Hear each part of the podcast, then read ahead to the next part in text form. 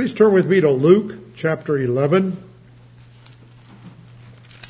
We're finishing up chapter 11 today. We have been in this section before. Uh, we've already looked at it once, and then we skip back for a communion message into the earlier section. Now we're taking a second run at this. And I'm not going to read it because we have already read it. Section starts in verse 37 and goes to the end of the chapter. And as we think about the Lord Jesus and this confrontation over the dinner table um, that was made and the severe things that Jesus said. Now, by the way, as severe as they were, it was not as severe as Matthew 23. I mean, it was the dinner table. so he said a lot more severe things in Matthew 23 than he says here. But he is incarnate wisdom, dealing with intransigent foolishness. He is the incarnate Messiah. He is the incarnate God. And for him not to confront that which was hurting the theocratic nation and the world when he had opportunity to do it would not be responsible on his part. This is not an example of how we should act at the dinner table. Uh, usually. there might be exceptions to this.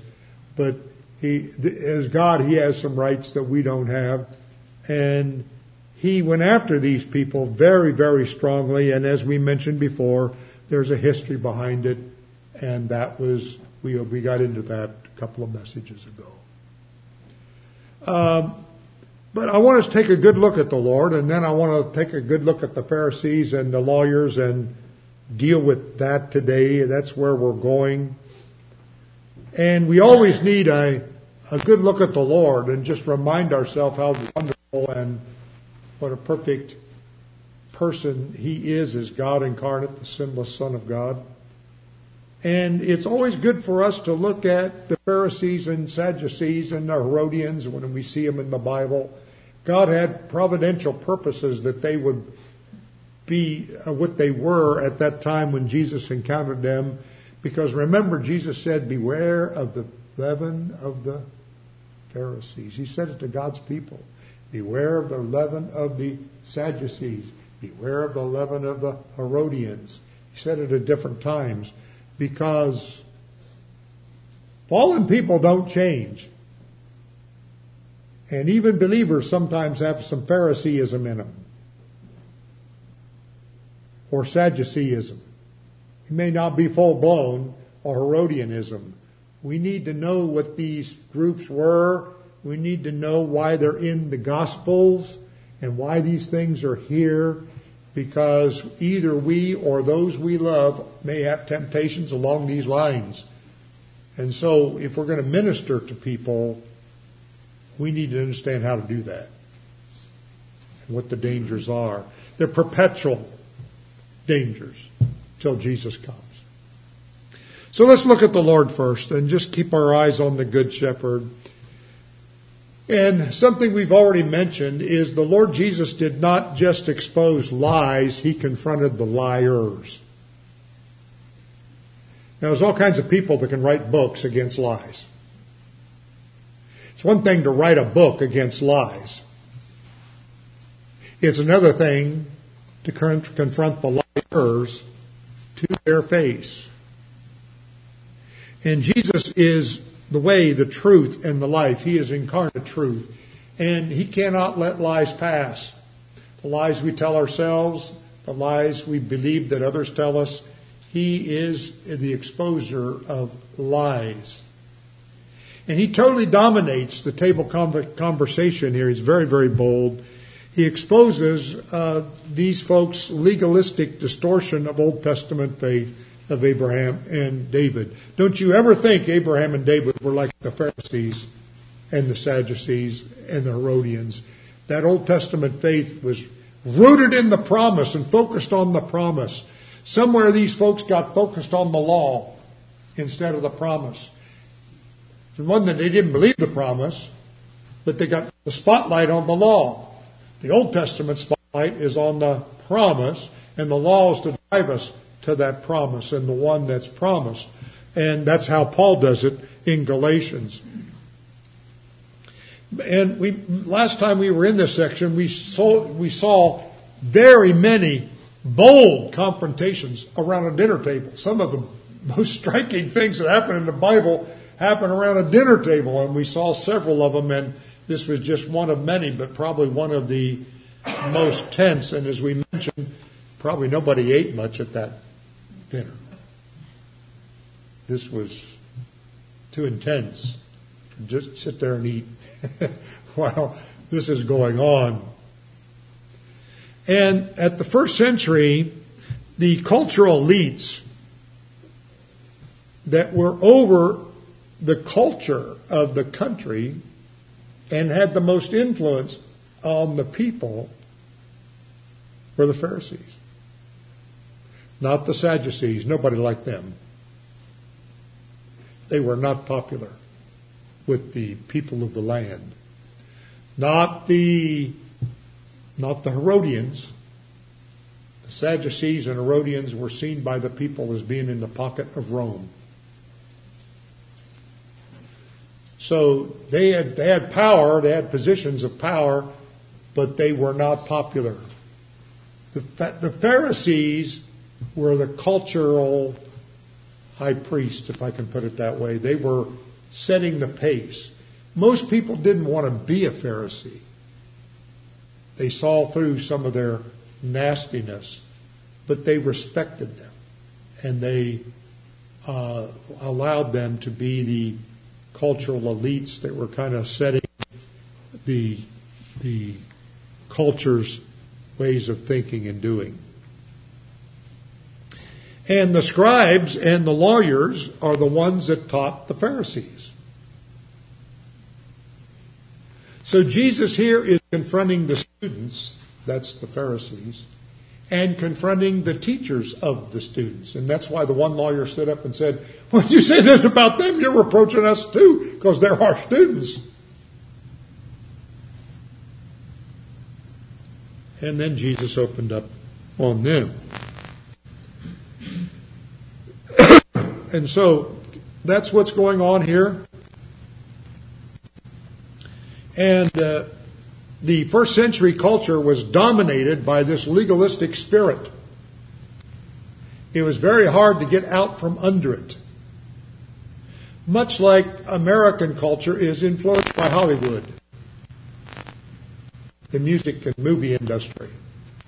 Young people are find that peer pressure to believe what they believe and act like they act very strong. And even older people, we unconsciously absorb it.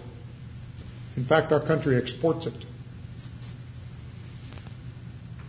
And those that are in the know uh, will say, if you don't go along with it, you don't get the part in the movie, and you don't, your music doesn't sell, and you know they're not going to promote it.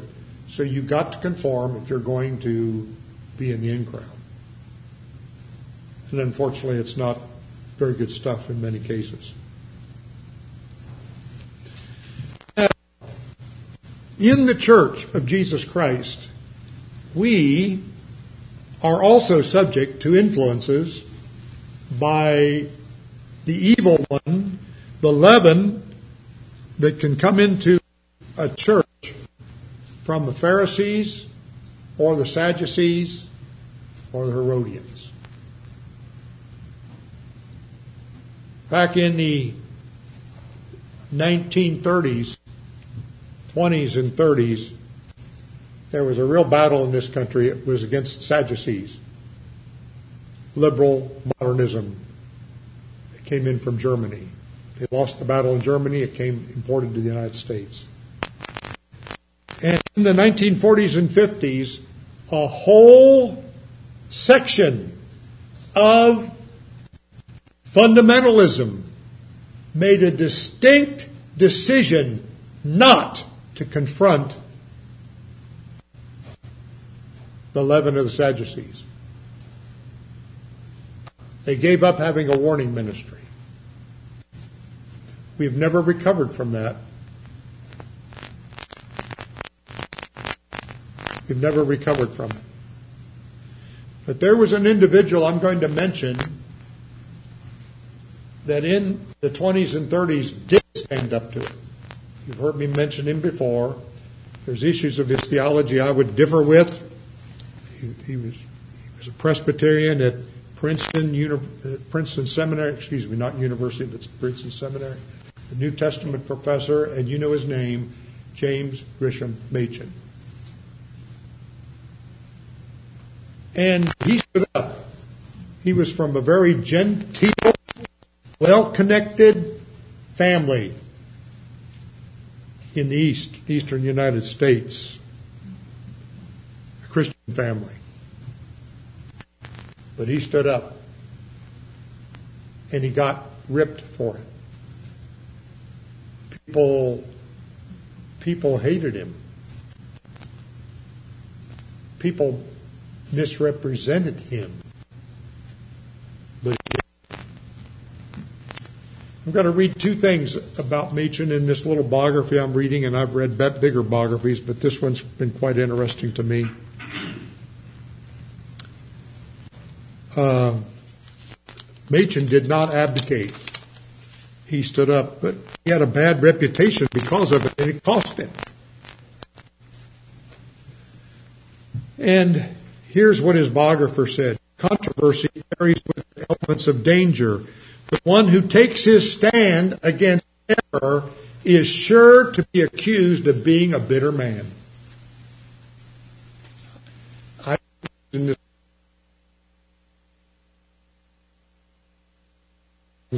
is too strict, too separate.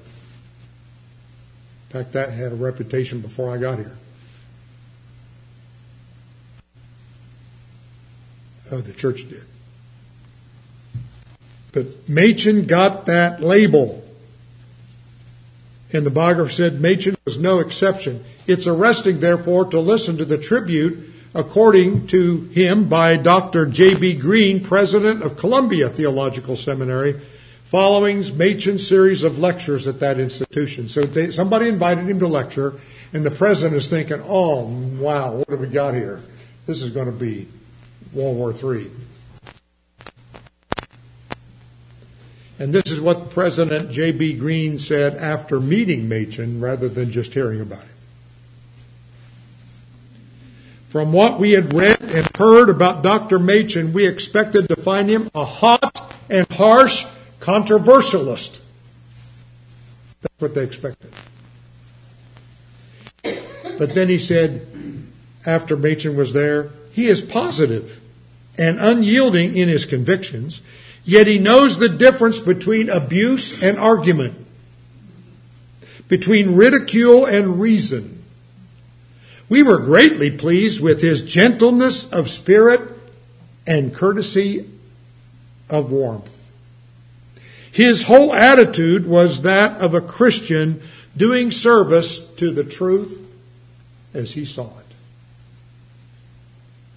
You see, Machen was simply fulfilling his ordination vows by taking the stand he did. His church changed, not him. And that there there was a side of Machen people didn't know because they just heard about him and he took a strong stand and they didn't understand. Now he did take a strong stand. Let me read from that Machen himself uh, on in a sermon, "The Good Fight of Faith." Machen said this The true instruments which God uses in great triumphs of faith are no pacifists, but great fighters like Paul himself. Little affinity for the great apostle has the whole tribe of considerers of consequences, the whole tribe of compromisers, ancient and modern. The real companions of Paul are the great heroes of faith. But who are these heroes? Are they not the true fighters, one and all.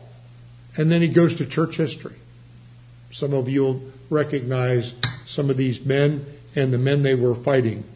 Tertullian fought a mighty battle against Marcion. Athanasius fought against the Arians. Augustine fought against the Pelagians. And as for Luther, he fought a brave battle against the kings and princes and popes for the liberty of the people of God. Luther was a great fighter and we love him for it. So was Calvin. So was John Knox and all the rest. It's impossible to be a true soldier of Jesus Christ and not fight. Now, put those two things together the statement Machen himself made and the statement that was made about him. Can you be a fighter and yet speak the truth in love? I hope so, because I believe that's what the Bible requires of us. So I don't, I don't, when I see the Lord Jesus here at this table, saying the things that he's saying, sharp things, harsh things, true things. He's like a doctor probing for the wound so he can deal with it. Love is behind it. And love for the truth and love for those who were in these groups. So I believe the Lord was a fighter. He didn't come down here to not fight. He came down here to do battle with the devil himself. He came down here to rescue us on a rescue mission. No Navy SEAL had a more dangerous assignment than Jesus had. It was going to cost him his life, and he knew it. And he was willing to pay that price and he knew he'd be hated for it. He knew he'd be rejected for it. He knew he'd be crucified for it, but he did it. And when he's sitting at the table with these people, I don't see, I see in the Lord that, that gentleness and courtesy of warmth and love as he says these words. And that word woe it's more like, alas, so sad for you. So sad for you, alas for you, that you are this. But boy, are those words bold. He's poking the grizzly bear, and he knows it. And when this was all over, they weren't just passively aggressive anymore, they were actively planning his death. And our Lord knows what he's doing. He's the shepherd of the sheep. He's not going to let the wolves win. And I'm reminded of what Proverbs says faithful are the wounds of a friend. Yeah, they were upset but they needed to. Do. So as we, what's another verse say in the Bible? Let the righteous smite me, it's kindness. A.T. Robertson said, Men do not know how rotten they are. Well, if you hang out with Jesus, you'll find out. You, you read the scriptures, you read the gospels, you read the epistles, You'll find out because he'll point it out to you by his spirit. And Darrell Bock said of Jesus, he had no hidden agenda and did not engage in behind the scenes criticism of the Pharisees, unlike his opposition, who, who tr- talked behind his back and plotted secretly his demise. Jesus was honest about where he stood and where they stood, and he gave them numerous opportunities to change. What a wonderful thing. Is it possible for a Pharisee to change? I hope so. Nicodemus proves it can happen by God's grace.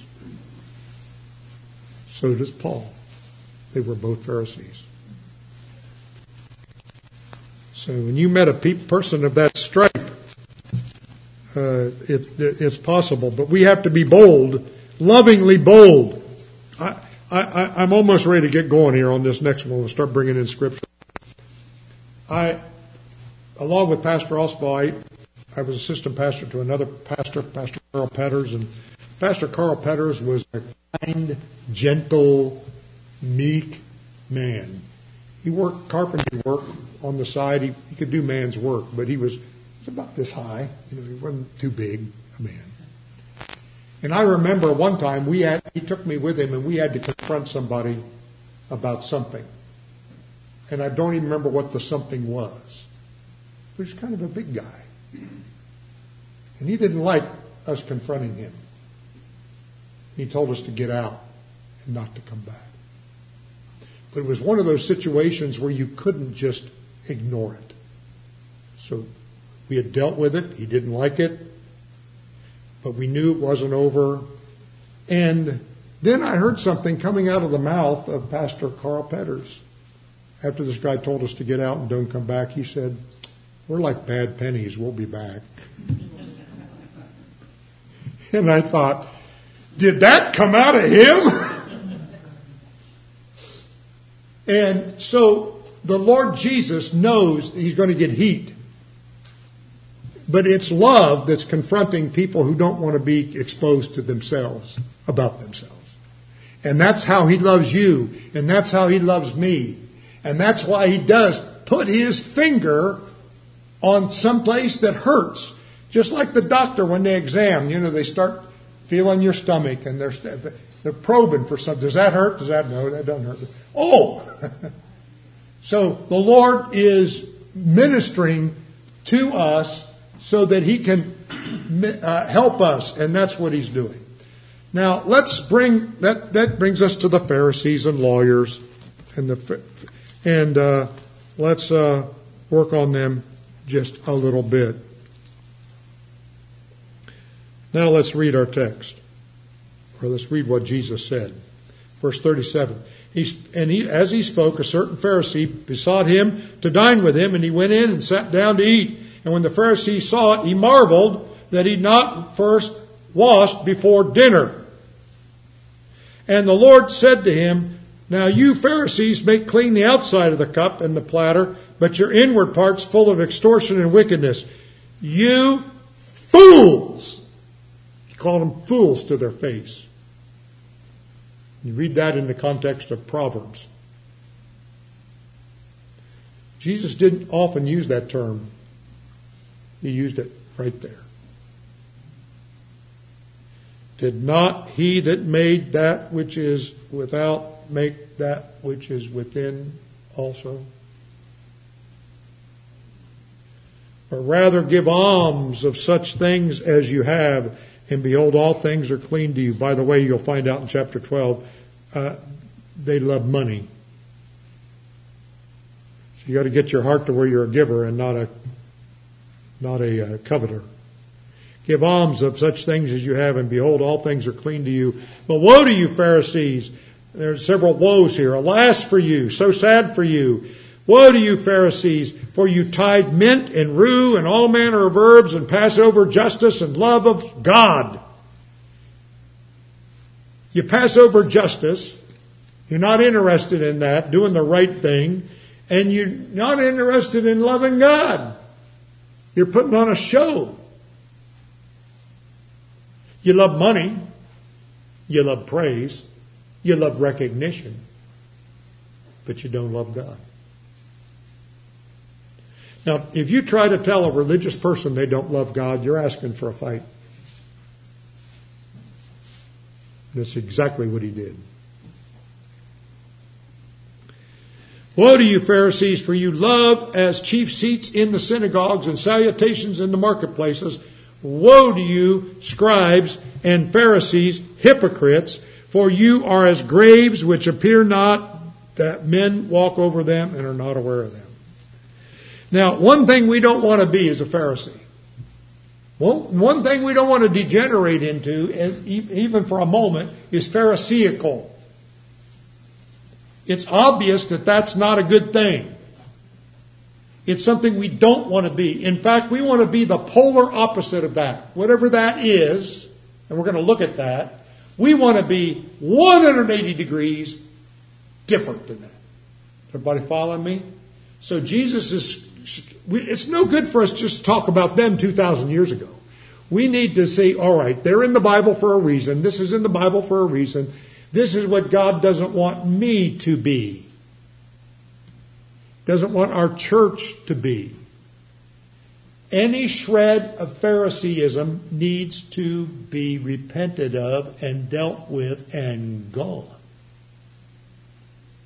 Or Sadduceeism or Herodianism, but that's not our subject today.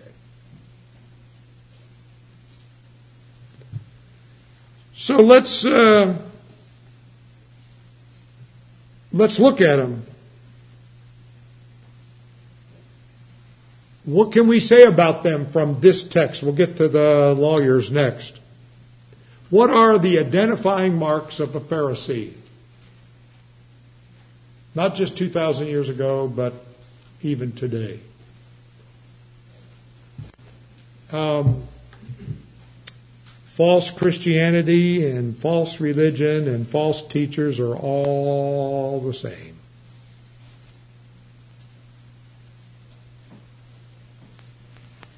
And so what we see here, we see today, and we see it all around us. Number one, emphasis on externals rather than internals. That's verses 39 to 41. You're busy cleaning the outside of the cup but the inside is left dirty. Anytime a church is overoccupied with externals, whatever they are, rather than internals, they're slipping into Phariseeism. Now, does that mean externals need to be totally overlooked? No. But when you emphasize the externals to the exclusion of internal dealing, that's no good. The heart of every problem is a problem of the heart. You've got to be dealing with the heart all the time. Second, an emphasis on minor minors and not on majors. When, when things are out of balance, there's an inverted emphasis. Externals versus internals and minors versus majors. That those are two big things. What Jesus is saying here. You're neglecting the internals. You're emphasizing the externals. Tithing mint, rue, and cumin is relatively easy, right? Just cut a little out off, make sure I give everything of everything in my garden. I've got to cut 10% off to give and make sure I get that done. That's relatively easy. On the internals, it's impossible except for salvation. Why do people emphasize externals versus internals or get all excited about minors versus majors? Because they're unsaved.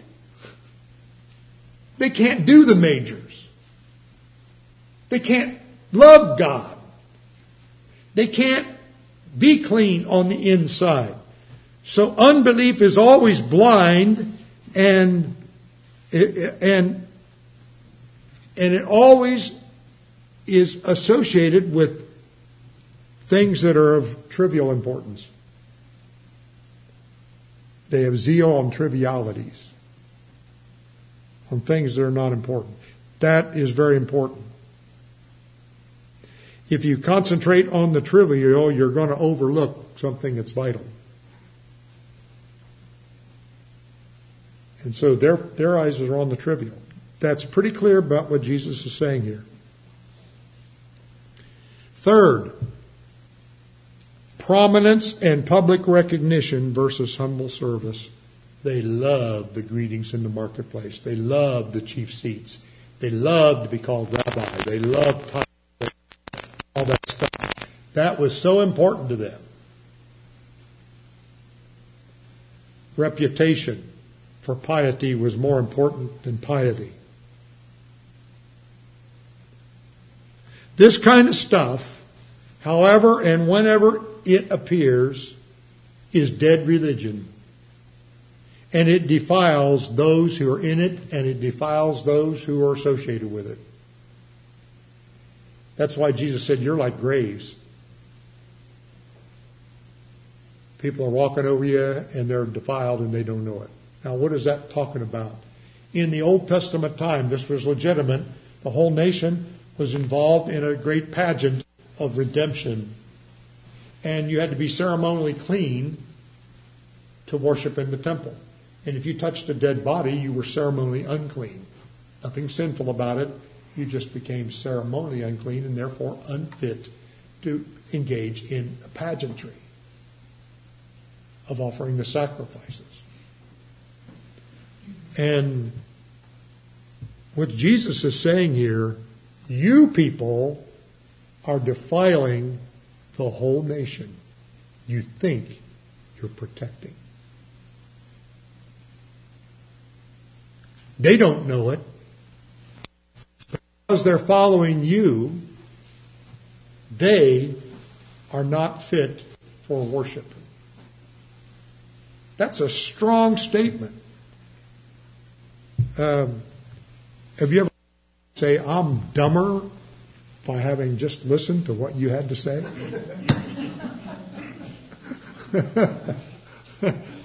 what Jesus is saying here is people are walking over your dead graves like they would always mark the graves with white, as many of us know, so people wouldn't step on one accidentally when they're coming to Jerusalem. And then got, got a quarantine for seven days, and I can't worship. So they'd make sure all the graves were painted white. Well, you're like unmarked graves. And people don't know it, but you're hurting them, their, their worship. Because legalism is a leaven, and a little leaven does what? Leavens the whole lump. That's what Paul told the Galatians who were being infiltrated by legalism and the Pharisee leaven. Remember, Paul said to the Galatians, You're running well. Who did hinder you cut in on you that you should not obey the truth? So Merrill Tenney said, By your example, you cause other men to break the law and defile themselves. Now, this is very severe. Jesus is very severe. I'm not sure we should be as severe with somebody as Jesus is here. I'm not sure we're capable of loving people enough to be that severe. But, but there are times when we might have to be. And maybe they'll never speak to us again. If we're that way. But maybe that's what needs to happen. We don't always have to keep good relations with everybody. Sometimes love will say, This is going to hurt you and it's going to hurt me more because I won't be able to. I know you're going to be mad at me and you probably never get over it. But on the judgment day, we'll be glad we said something. And hopefully, even before that, it'll make them think. So, our Lord is committed to deal with this. He's committed to challenging people who claim to represent God to the nation. And as Darrell Bock said, such leadership is destructive, so Jesus pulls no punches in condemning it. It's not love to let cancer go when you can deal with it. The loving thing for the doctor says, You got cancer, you need surgery, and you need it right away.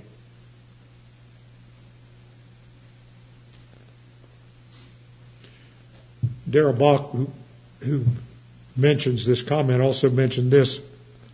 I've been in groups that could have been cousins to the Pharisees. Darrell Bock's alive today. I've been in groups that could have been cousins to the Pharisees.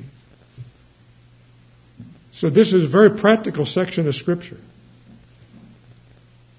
These folks were totally ignoring what really mattered to God. They had their own religion and their own things that became important, and God's things and God's standards, and what God was really after was not important. And the prophets said the same kind of thing in the Old Testament over and over again.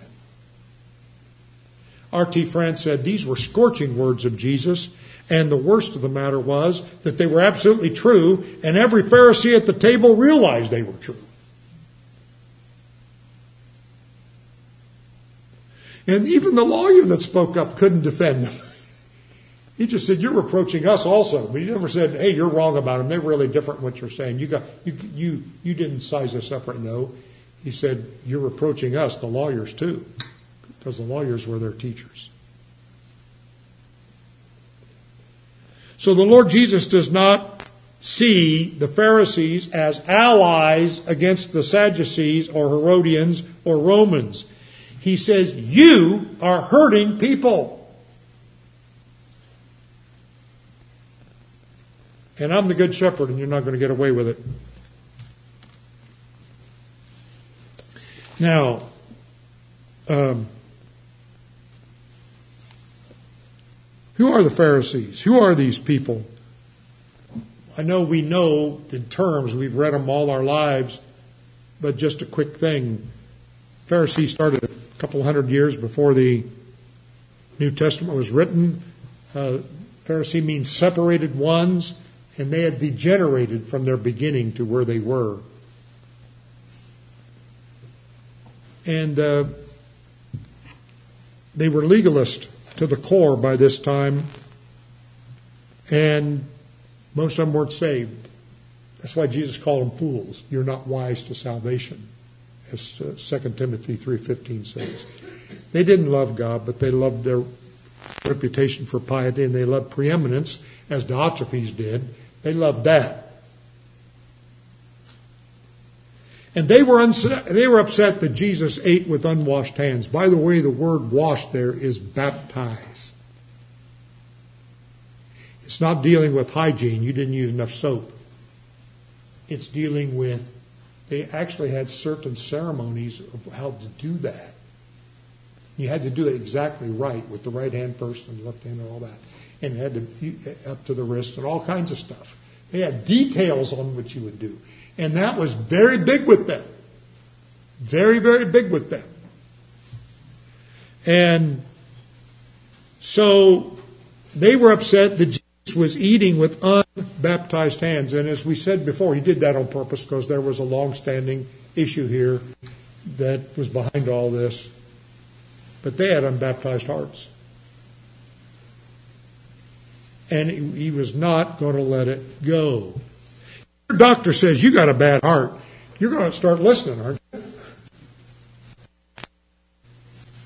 And you're, you're, you're dirty on the inside. So I believe this was all said in love and it was needed. I, I, my dear mom's in heaven now and she was such a, she was very strict with me and I got an awful lot of paddlings and I needed a lot more. But you know, once a mom, always a mom. And I we were in Myrtle Beach. I think it was Myrtle Beach one time, and we go to a restaurant, and I sit down, and uh, I, they offered me to pray. Sometimes my dad would pray, and, and I took my hat off to pray, but then I put it back on my head at the dinner table. Anybody know mothers from that era? she she mouthed these words very. She didn't say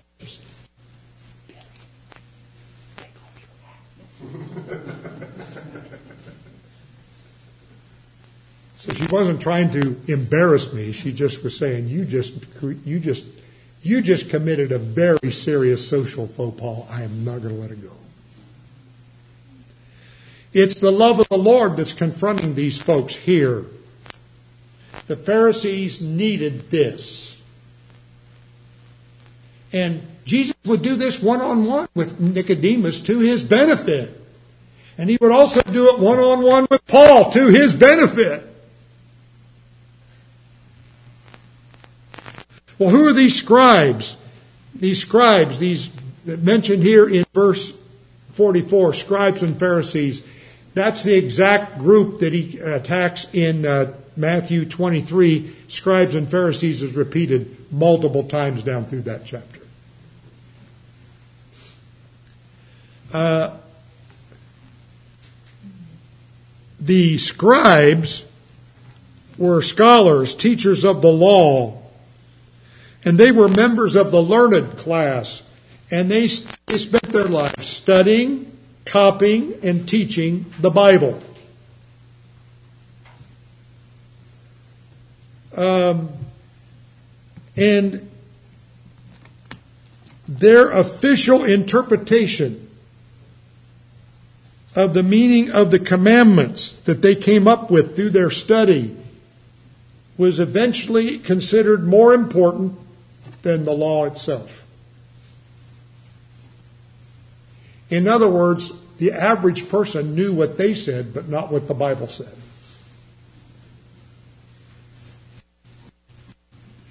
So they knew their interpretation of the Bible, but they didn't know the Bible itself. Some of them were priests, others came from other classes. You didn't have to be a priest to be a scribe. The center for that was Jerusalem, of course. And uh, very close to them was these lawyers that we're going to look at, nomikos. They were learned in the law. And their intent was to give the people an adequate interpretation and application of the divine law to every situation of life. And they produced a vast body of explanation and commentary and application, underline this, which was held to be just as binding as the actual writings of Moses. So what happens under people like that, the scribes and the lawyers? People know what they say about the Bible, but they don't know the Bible. Are you with me on that? I had a lot of Roman Catholic friends in high school. Some of them I still have as friends. But I can't tell you one that knew the Bible. A lot of them knew what the church said. And a lot of it was mixing in what? church tradition in the Bible, the church fathers in the Bible, and they were confused which is which. Because the emphasis was so high on what this church father said or this church father said and so forth. Cultists have the same problem, don't they? The average cultist, anybody that's ever dealt with cults, and Linda would know that better than any of us here, and Larry certainly knew it. What the Bible says is buried in the cult's interpretation of the Bible new books that they come out with, and do this and that. The Bible can't speak for itself because it's buried in this other stuff. This is Satan's mode of operation often. Pharisees were known for insisting that the law of God be as the scribes and lawyers interpreted it, and for keeping the commandments on tithing, Sabbath, and observance and ritual purity, that was the big thing for them. So the Pharisees popularized what the scribes and lawyers taught them. Then you got the church, church priests, and we're going to see them later. They held priestly office of higher rank uh, in the temple along with the high priest, and they had administrative duties in the temple, and the Sadducees and Herodians, we're not going to get to them. So the Pharisees were the cultural elites, the gatekeepers who sought to apply what others taught. What others taught. So the Pharisees were the useful idiots for the lawyers and the scribes, popularizing and promoting what they taught. They parroted their legalistic propaganda. And that was basically it something else, just something. The Pharisees wanted to make Levitical purity something that went national, not just for the Levites in the temple. The whole nation has to be a nation of priests. Exodus, uh, Exodus 19:6, and they wanted to see. They always want to be stricter than God on that kind of stuff. So they tried to apply Levitical purity and the food laws and everything to the whole nation. And their idea was the way to keep people from breaking the Ten Commandments is to put a fence around the law. And that fence was made out of all their applications of the law, multiple applications. So if you don't do these little things, you won't do the big one. What's the problem with that? That's Eve's method. Eve did that in the Garden of Eden.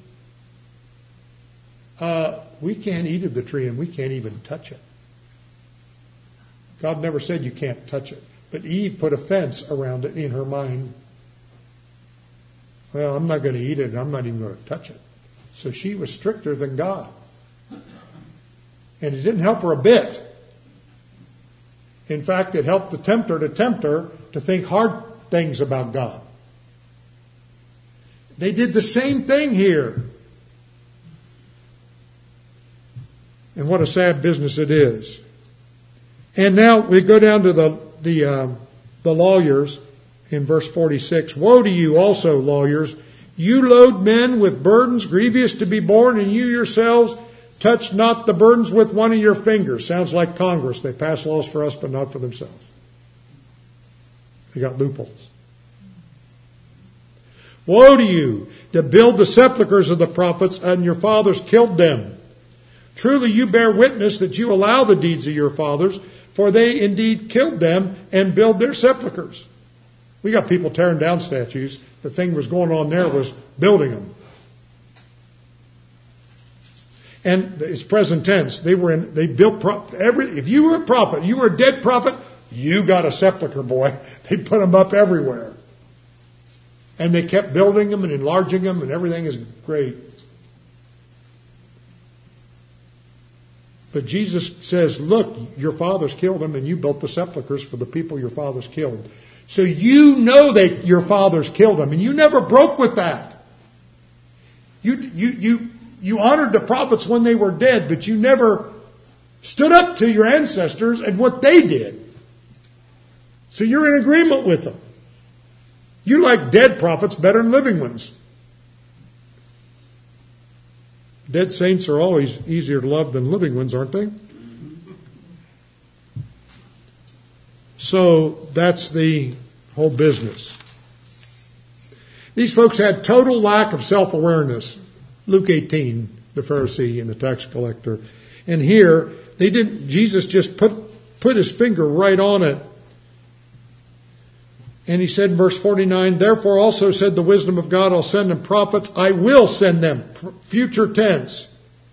This is talking about New Testament prophets and the New Testament apostles in the book of Acts. And some of them you'll slay and persecute. You haven't changed. You're just the same as your fathers. They killed the Old Testament prophets. You'll kill the New Testament ones.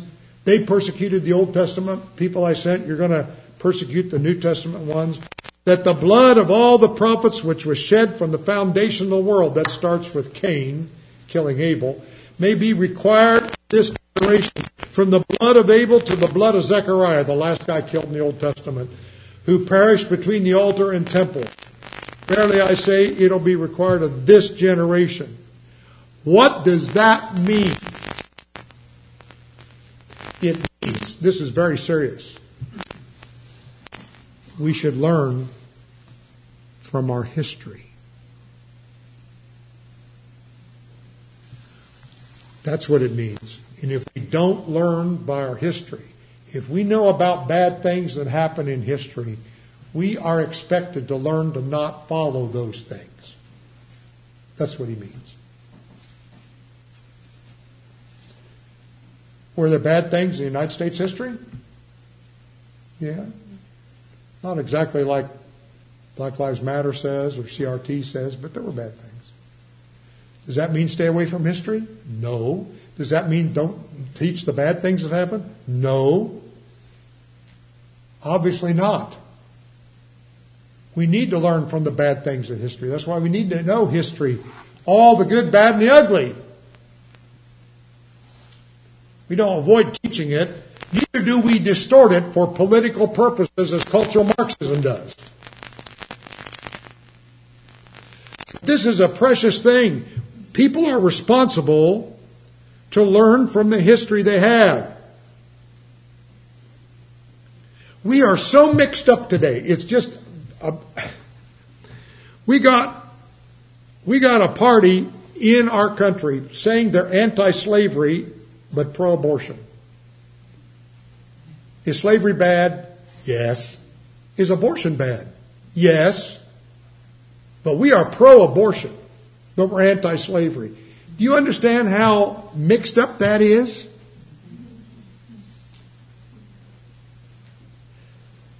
We have, we have people uh, that say things, think that way and think that that's somehow legitimate. And why are people pro-abortion? We have to have the sexual revolution. We have to keep that going. We can't just have sex in marriage. We got to break down the family. So we have to have the sexual revolution. Why do you have to have the sexual revolution? Because so you can have the cultural revolution that brings in cultural Marxism. That's why. People get into inconsistent thinking just beyond bizarre. But the point is this God expects us to be, resp- to be responsible for history and the bad things that happen, as well as the good things.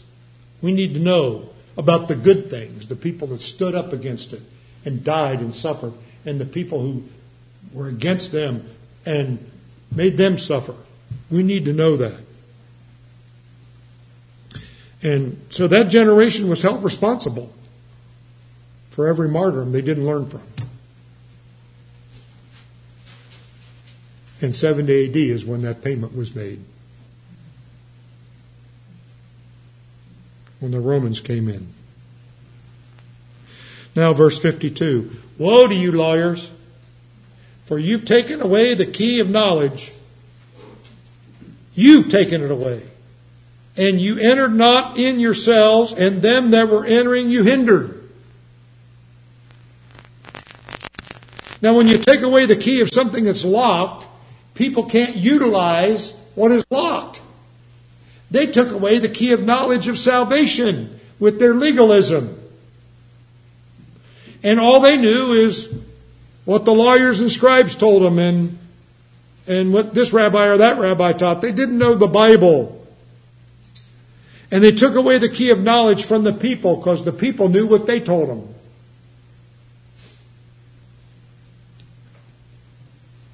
And you entered not yourselves, which means you're not saved, and them that were entering you hindered. Somebody started thinking right. You corrected them.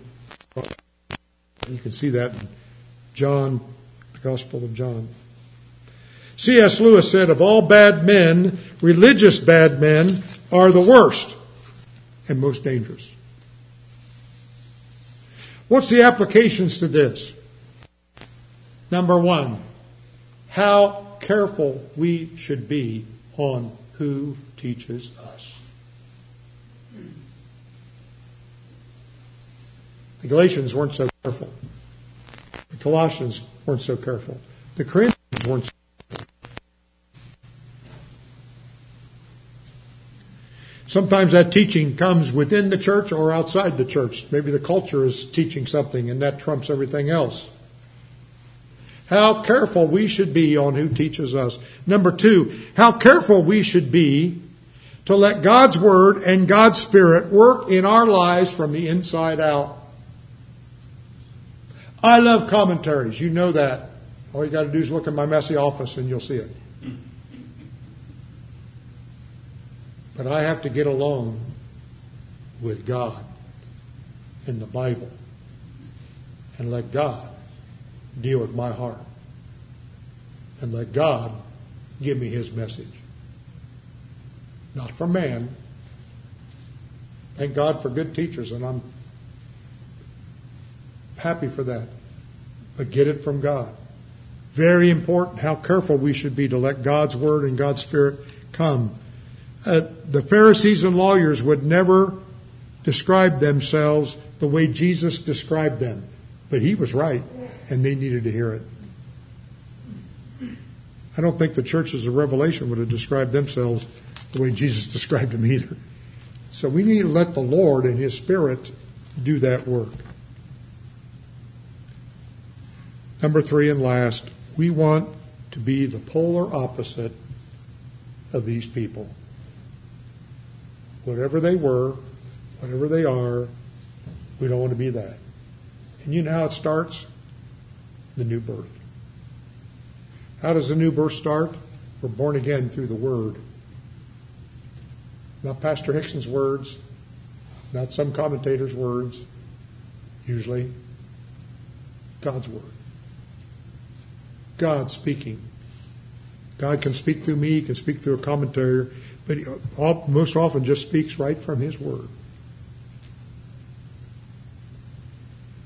And we want to be polar opposites of, of that. It starts with being born again, but it ends with being connected with the doctrines of grace. It ends with being connected with the Word of God and the gospel of salvation. And turn with me, and I'll close to the book of. I want you to go to Galatians chapter 6.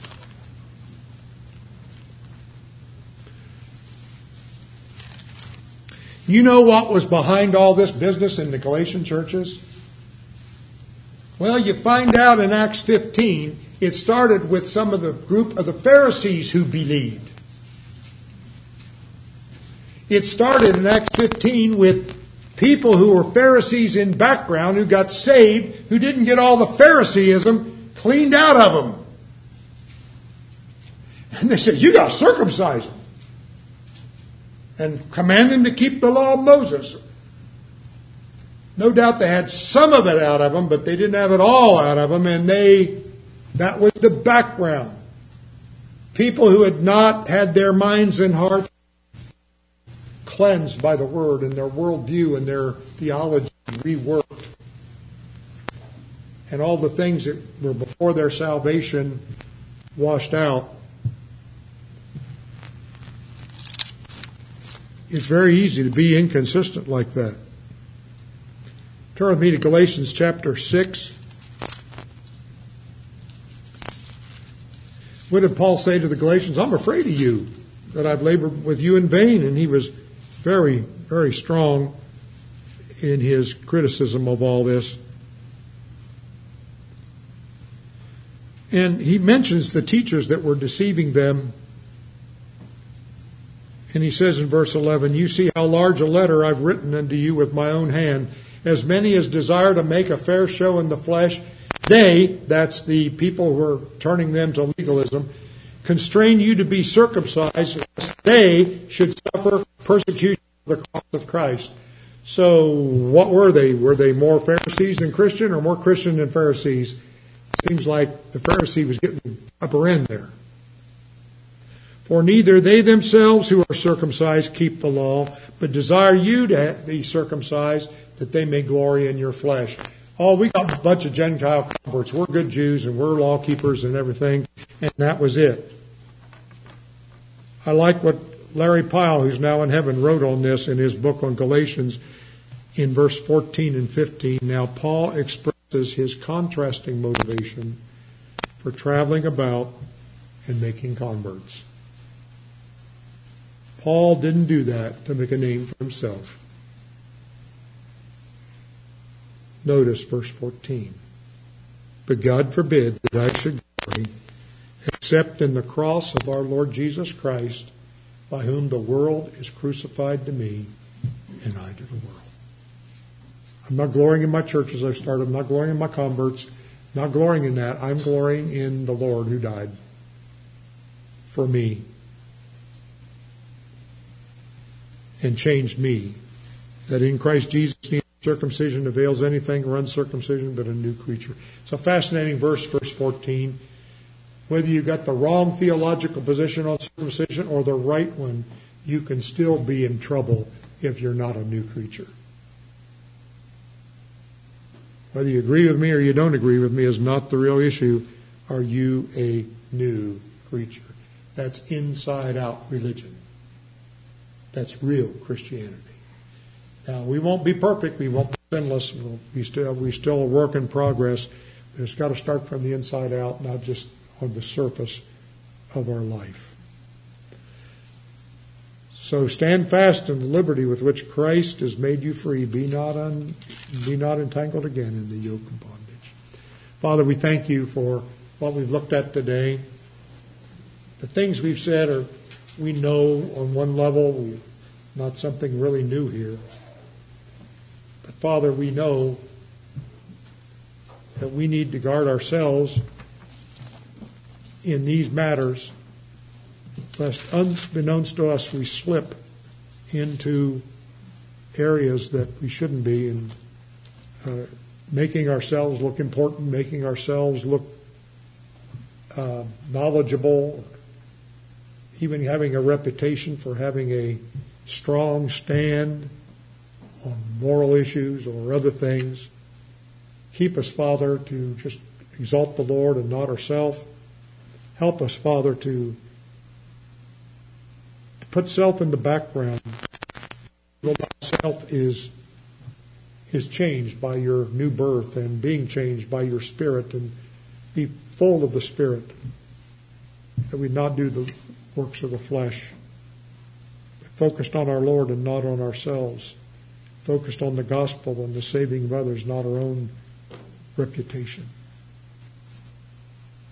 And the godly men i'm thinking of wesley and Whitefield and quotes i've read they didn't care if anybody remembered them. They just wanted the gospel to go out. And people to be saved and the work to be done. So that may that be the heart attitude of this church, may be the heart attitude of each of us here. And forgive us, Father, where even the saved people, our fallen nature gets the best of us sometimes. We pray, Father, you wash more of that out of us as time goes on. In Jesus' name, amen.